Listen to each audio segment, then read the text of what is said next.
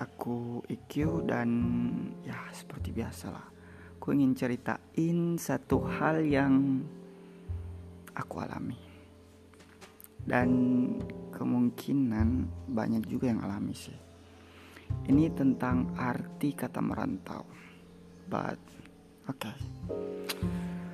Hmm, gak kerasa ya udah di ujung akhir Ramadan Alhamdulillah udah ngejalanin juga sih sebulan Ramadan.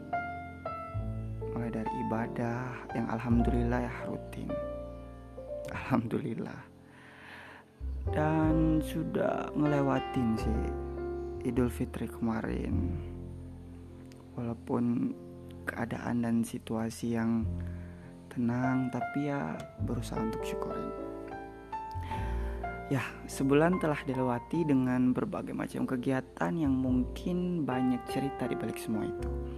Tapi sebelumnya ini nggak semata-mata ya buat ngebahas khusus buat yang udah ngejalanin ibadah puasa aja.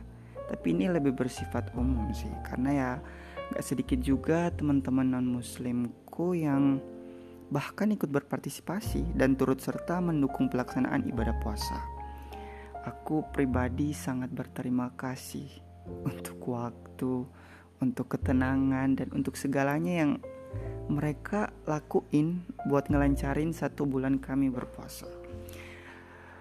At least semoga berkat Tuhan selalu menyertai kami semua. Dan ya, bukti nyatanya ya di kampus. Berhubung nih aku udah dua kali ngejalanin ibadah puasa di kampus karena ya biasalah asrama. Ditambah lagi kondisi dan situasi di luar yang malah lebih diperketat untuk kebijakan protokol dan penanganan terkait penyebaran virus corona. Ya, kita berdoa saja ya semua bisa stay safe. Pokoknya selalu gunain masker dan tetap patuhi kebijakan pemerintah untuk jaga jarak dan hindari kerumunan. Oke, um, berhubung udah dua tahun ya ngejalanin ibadah puasa bahkan sampai lebaran di kampus aja. It's not about di rumah aja ya but ini di kampus aja. Ya nggak menutup kemungkinan sih buat rindu suasana puasa dan lebaran di rumah bareng keluarga. Gak sedikit yang mungkin berusaha menutup kesedihannya demi merasa tangguh sebagai ya derilnya anak rantau. Tapi ya nggak apa sih Nyatanya semua akan terlewati dan pastinya ada hikmah di balik semua ini. Kalau bicara masalah anak rantau ya, hmm, ya pasti ya kata pertama yang terlintas ya mandiri, ngelakuin segala aktivitas kebiasaan ya dilakuin secara pribadi. Gak ada lagi tuh yang ngarep baju dicuciin mama, makan dimasakin mama, barang rusak diperbaikin papa, ya intinya ngusahain segala urusan pribadi itu dengan modal kemampuan dan kekuatan sendiri. Wah berat gak tuh? Tapi ya namanya hidup ya nggak nikmat kalau nggak ada tantangan. Bahkan bukan namanya hidup loh kalau nggak ada cobaan atau tantangan. At least dari sini ya cara kita belajar untuk ngadepin ya the real of life yang sebenarnya Gak semata-mata hidup cuman di satu circle aja yang terus menerus Yang istilahnya ya orang tua dijadiin teman terbaik dalam berbagi masalah.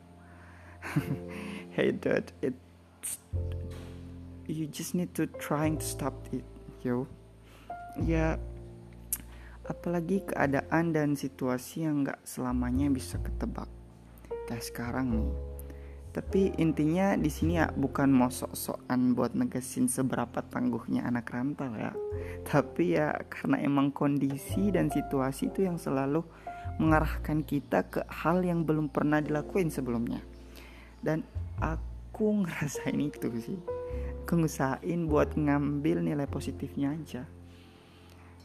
Berbanding sama kalau di rumah, kalau pas bulan puasa tuh banyaknya keluar bukber. Ya emang bagus sih buat silaturahmi tapi ya berbalik lagi banyak sholat yang dilewatin. Itu tuh biasanya kan kalau udah pergi sore paling pulang malam. Sholat asar nggak dilaksanain atau mungkin lupa atau mungkin udah kesenangan dengan kondisi dan situasi ngumpul least aku yang di kampus nih ya berusaha untuk bersyukur yang alhamdulillah dapat melaksanakan sholat tepat pada waktunya karena berhubung aturan dan ketentuan dari lembaga. Kemudian um, apa pun tuh bisa lebih terencana bisa lebih diarahin pokoknya. Ya aku berusaha untuk ngambil nilai positifnya aja and I'm totally proud of it. Jadi ya buat teman-teman di luar sana yang nggak mudik yang lebih memilih keselamatan keluarga dibanding ego buat seneng-seneng yang nggak tahu. Mungkin bawa dampak buruk bagi yang lainnya ya. Aku cuma bisa bilang ya tetap semangat. Kita harus tetap semangat. Tenang ada waktu kok.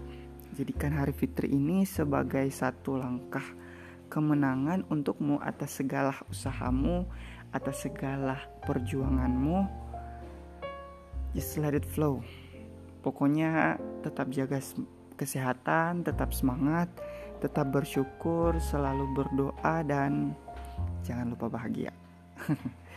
Oke, sekian dan dangke banyak.